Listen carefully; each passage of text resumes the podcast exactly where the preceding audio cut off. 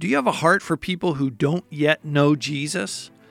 John Weaver says God may want to use that stirring in your heart to help accomplish the Great Commission.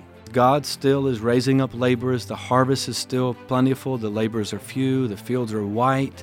God's at work. And we believe this is kind of like the last days. I mean, maybe we're in the last, it could be a long chapter, don't misunderstand me, but maybe we're in the last chapter of human history, and maybe some of the work left to be done is among unreached people groups in some of these Muslim uh, countries.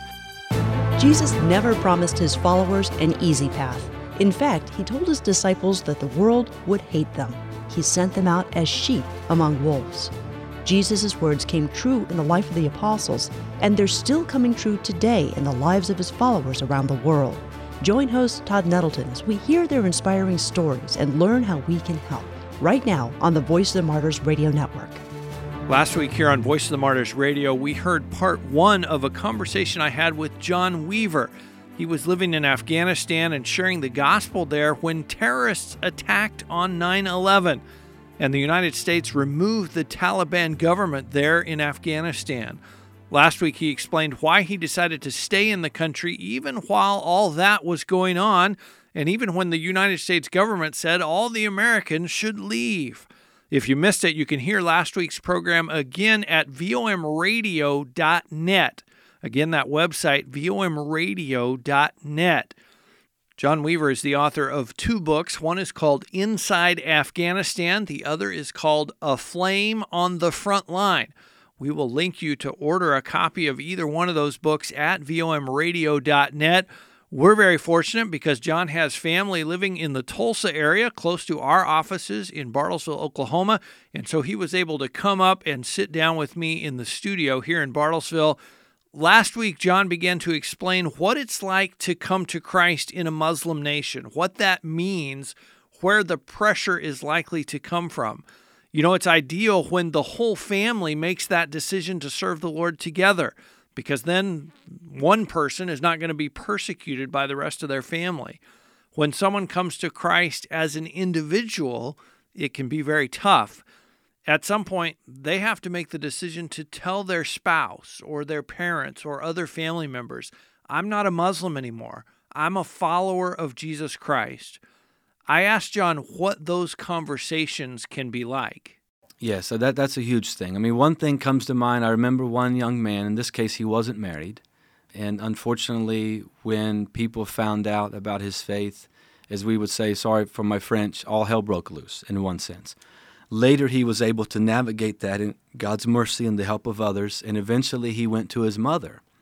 Uh, an interesting play on culture. He went to his mother and said, Mom, if I've found something that's really helped me to be more spiritual, to be closer to God, wouldn't you be happy with that? Her initial response was yes. Yeah. Some days later, he shows her the scriptures, the Word of God, and begins reading it with her and God begins melting her heart because of the power of the Word of God. And then eventually, she is able then to kind of keep the powers that be, so to speak, in control. And eventually, this brother gets married and goes on with his life, and it's a very, very positive story. There are other stories where they're not so positive, uh, which some have led to imprisonment, some have led being kicked out of the family, some have even been led to being kicked out of the country. Some have even led to martyrdom. But there are other ones where it's led to the salvation of that whole family. I think of another one where, you know, when I originally was in Afghanistan, I was single, and then later I got married, and I learned a whole lot from the women's perspective once I was married in Afghanistan. And I remember one lady told my wife, There's something going on with my husband because he no longer treats me the way he did before. Uh, and hopefully the listeners could fill in the blanks of what that might look like in his particular culture. Long story short, over time, she becomes a follower of Christ as well. His children do as well. But it was him not so much saying a whole lot, it was the transformation of his life that began to speak. She begins asking questions, and then he fills in the blanks as to why my life's changed. I love that testimony. Something is going on with my husband. you got to help me figure this out you talked about the fact that you got married in Afghanistan. I want us to talk a little bit about that because I know you made a very specific effort to have a Christian wedding in an Afghan cultural context. Talk a little bit about the planning that, that went into that, how you did that, and then the response of the Afghan people to see here's this American, here's this Christian, but obviously he loves our country and loves mm-hmm. our culture because he's honoring our culture in the in the wedding process. So talk a little bit about that story and how the people around responded to you in that situation. Mm-hmm. No, thanks. So that's a good question. I mean, we made a lot of mistakes in Afghanistan, but our heart was we want to become all things to all people.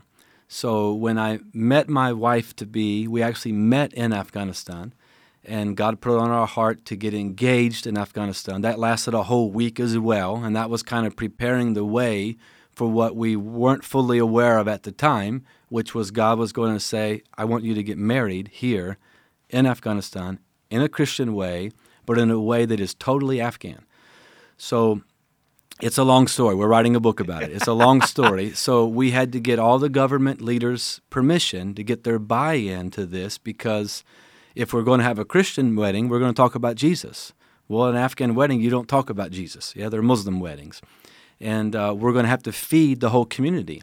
Well, where we lived at the time, there was no infrastructure. There was very little running water. It was very little electricity. We had solar panels.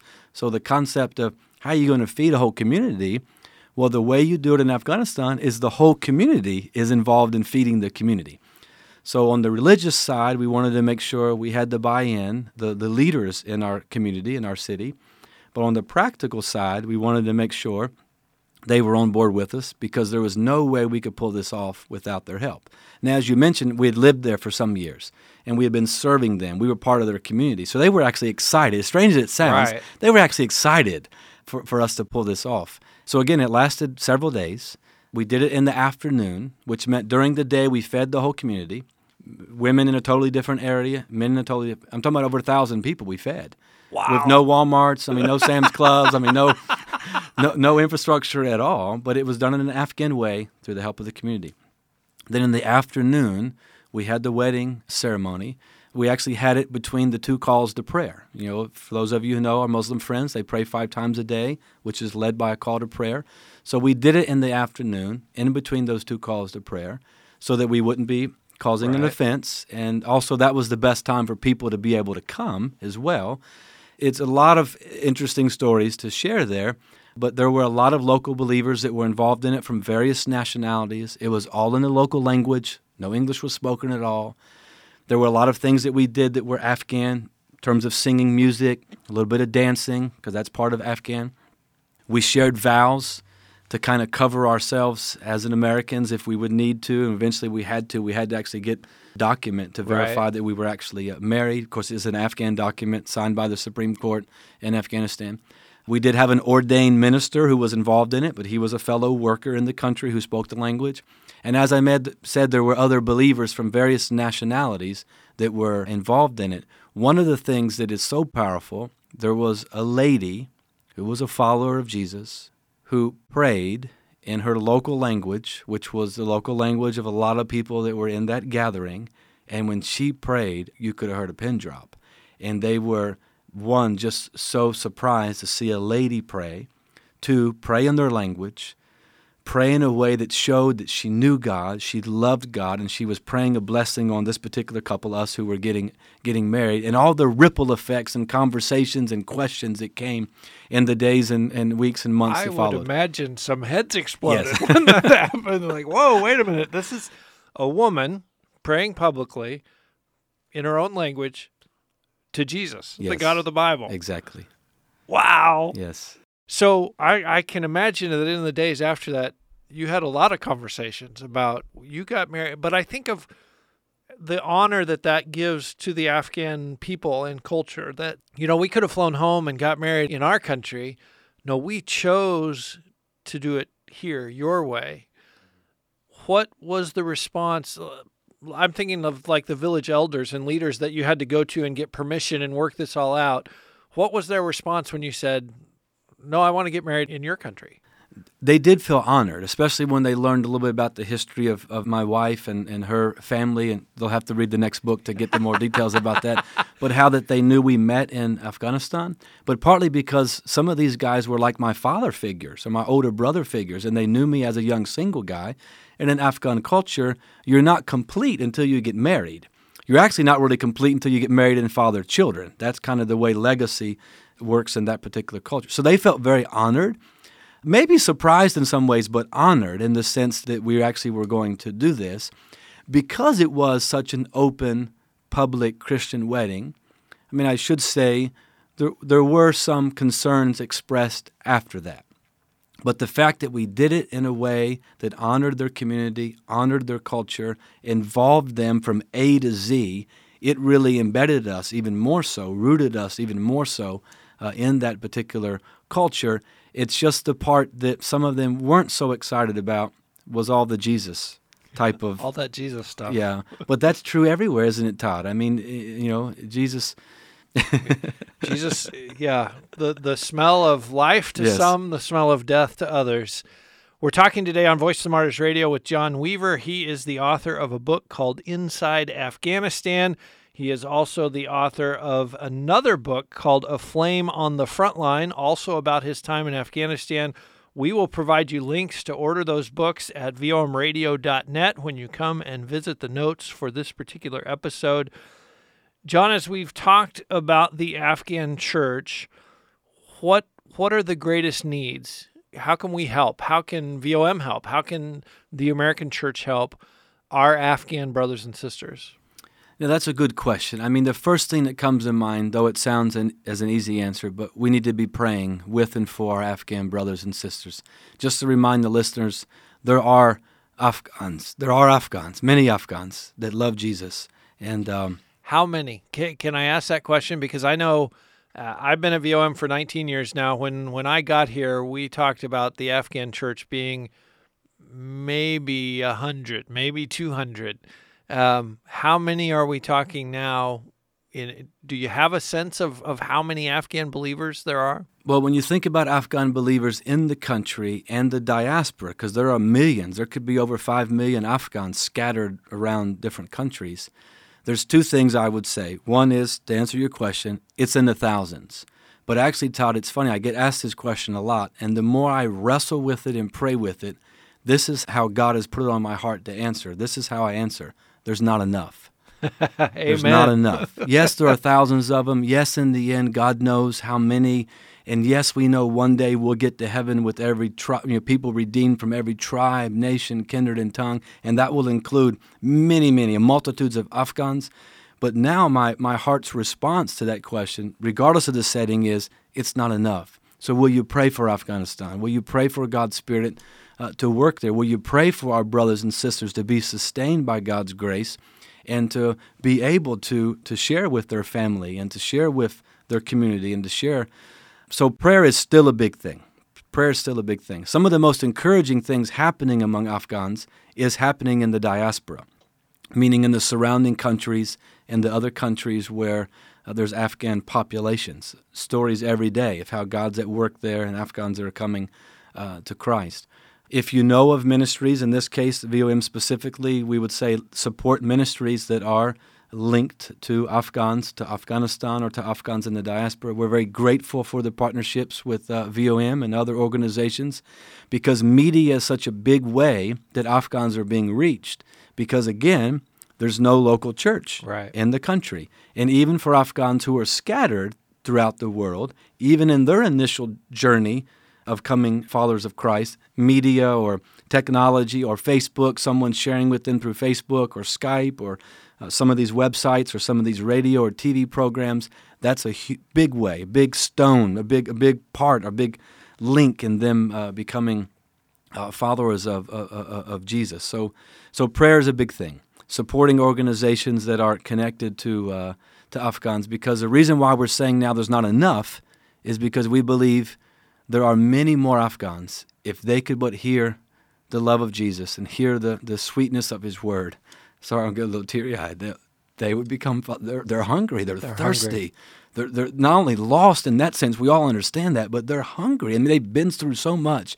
They're thirsty for living water because they've been through so much. And we believe it's, it's God's time for, uh, for, for Afghans and for Afghanistan. Amen. I, I hope that you will take that and pray this week, especially for Afghan believers, but also for Afghans who are not believers yet, uh, that God will reach them John, let's let's talk about reaching Muslims for Christ, and uh, this is something we talk about often here on VOM Radio because I want to equip American believers that listen to this who their neighbor's a Muslim, their their coworker's a Muslim, their classmate is a Muslim, and they want to they want to drink tea with that person and have that conversation, but they feel very intimidated. You know, our our idea of Muslims is they're terrorists, and and if I talk about Jesus, he's to probably he's to attack me. How do you advise us as Americans to to start that path, to start that conversation where hopefully we get to the point where we are talking about, well, you're different. What's going on with you? How how can you explain this? Give us some advice as Americans here in America for those conversations. I think the first thing we would say Let's ask God to give us his heart for Muslims. He loves Muslims. Let's ask him to pour love in our heart for them. Secondly, if we know Muslims, coworker, neighbor, whatever the context is here in the United States, let's pray specifically for them that God would then open up opportunities for us to express his love that's now in our hearts. And that could come in many different ways. I mean, sometimes you're in the grocery line and you see someone who looks a little bit differently, sometimes it could just be saying, Hello, how are you? Maybe you just say salam, which is like shalom for our Jewish uh, friends. Uh, it means peace uh, in Arabic. And they'll light up and uh, their hearts will open. So then beyond that, we would say if you're able to have conversations because you're, it's a neighbor or a coworker or whatever the context is, we would say just simply ask questions. Be a learner, be a good listener, by simply engaging with simple questions like, hey, Muhammad, tell me about what it's like, you know, in your country, whatever his country is, or how is your family doing back in your country, whatever his country is, or how your studies going if he is a student.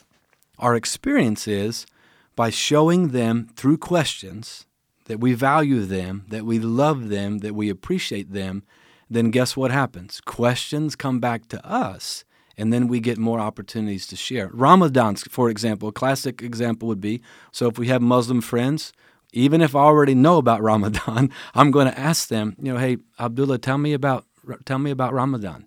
Tell me about how you're going to fast. Tell me about why you fast. It's opening uh-huh. up his mind as to he's almost starting to question and search. And then our experience is he will come back and ask, some why, some why questions. Don't you fast? or, or, he may, but sometimes he may ask, "Well, John, you're a Christian. Do you fast?" Meaning, tell me about fasting, right. fasting for for you. And so the point is seeing how you can share truth just by simply asking asking questions and back and forth with questions and back and forth with questions. And it could develop to saying to you know, "Hey, Abdullah, as a Muslim, help me understand what do you believe about heaven." That may not be the first question you would right. ask, but my point is by asking them questions it's triggering something in them, causing them to question what they believe. Right. And it if, also, if they don't have an answer, they need one. That's exactly right. And sometimes it, reci- it, it will reciprocate back. Well, then they will ask, oh, John, by the way, tell, help me understand as a Christian, what do you believe about whatever the particular topic is? So we would say, God, give me love for Muslims. Give me love for my Muslim neighbor. Let's pray specifically for them because God's already at work. They may have already had a dream before we even get a chance to talk to them. And then pray, God, open up opportunities and make me winsome in, in the sense of not coming with all the answers. Let me come with questions. And, and maybe there's practical ways that you could you could serve. You know, if it, if it goes beyond that, you know, helping them uh, with their life here, you know, in the states. Uh, but our experience is that by doing that, you'll have opportunities to share uh, with them. Well, and I love uh, I love that you started with prayer, and I love that you started with a prayer for love in our hearts, because when you start a conversation, that love is going to come through. They're going to be able to see, hey, this is somebody who really cares about me. And uh, we just had a letter from a VOM radio listener who is a lady who asked for cooking lessons. She said, Will you teach me how to make something from your country? You invited her over. They spent hours in the kitchen together, and it's developing into a fabulous friendship, a way to have those conversations and, and drink that tea. That's beautiful. Uh, so, hospitality. their hospitality, hospitality. Mhm. is huge in particularly in Central Asia, that part of the world. Yes. They are masters of hospitality. We can show a little bit. Uh, the other thing I love about your answer is it, it started out with me being willing to say hello. I Mm-hmm. didn't I didn't have to like have the four spiritual laws in Arabic, uh, you know, mastered that I could lay down in front of them. I just had to say hello. That's right. We're talking today on Voice of Martyrs Radio with John Weaver. He is the author of a book called Inside Afghanistan. John, my last question. We've talked about ministering here in America to Muslims around us. I know there are some listeners who God is working on them to maybe get on an airplane and go somewhere else, like you did as a young man halfway around the world. What would you say to them if they're starting to sense that call to go to the nations? Mm-hmm. Yeah, Todd, I think I would just remind them again God's heart for the nations, especially for Muslims, especially for unreached. And if God's stirring in them that and that's resonating, uh, then I, depending upon their context, I mean, maybe they should talk to someone at their local church. Maybe there's a local ministry that they're uh, involved in. Maybe they should get Operation World or some other. There's a lot of prayer re- resources that they could get to uh, begin praying and, and, and further developing that uh, that calling or that desire. But then I would encourage them to go for it. I would encourage them to go for it because God still is raising up laborers. The harvest is still plentiful. The laborers are few. The fields are white. God's at work. And we believe this is kind of like the last days. I mean, maybe we're in the last, it could be a long chapter. Don't misunderstand me, but maybe we're in the last chapter of human history. And maybe some of the work left to be done is among unreached people groups in some of these Muslim uh, countries. I would encourage them to, to develop a skill because our experience was that God doesn't waste anything. For example, my wife was involved in IT work, computers and accounting. And when the Lord sent her from New York City to Afghanistan, she worked with an organization that needed her exact skills that she was doing. And so to be open to developing a skill or, or, or getting that skill and believing that God then would, would use that. And then it's partnering with an organization that would, you know, facilitate that particular calling or that particular talent or skill. But we'll just again encourage them to seek God about that and to move forward with that because God is repositioning some of us for this great harvest that He wants to bring primarily among Muslims. Every tribe and tongue and nation. Amen. We are excited to help facilitate that. And one of my prayers for VOM Radio is that some people will hear a story about Afghanistan or they'll hear a story about Turkey or wherever it is, and God will use that story to say, hey, that's where I want you to go. Start Amen. getting ready. Start Amen. packing your Amen. bags. That's where I want you to be. So Amen. uh, we just pray for that and uh, ask God when before we tape an interview in here in our studio we say a prayer and say, Lord, you take this interview, you take this conversation and, and direct it whichever way you want it to go. We have been talking today with John Weaver. He is the author of two books about his time in Afghanistan. One is called Inside Afghanistan, the other is called A Flame on the Front Line. And as he's mentioned, he's working on a new book about his marriage in Afghanistan. So when that day comes, we'll have to have you come back and talk about that some more. John, thank you for your heart. It comes through even through the microphone. Thank you for your heart and your work and for being willing to share it with us today on Voice of the Martyrs Radio. Amen. Thank you, Todd. What a privilege. Thank you. Like we've heard this week, I want to encourage you to pray for the nation of Afghanistan, pray for the church there, pray for Muslims to have supernatural encounters that point them to Jesus Christ.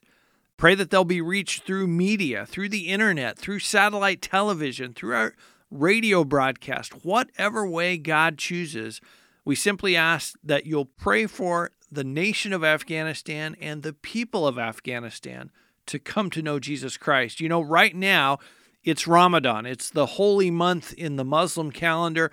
So it is a particularly strategic time for us as Christians to pray for Muslims to come to know Christ in a personal way.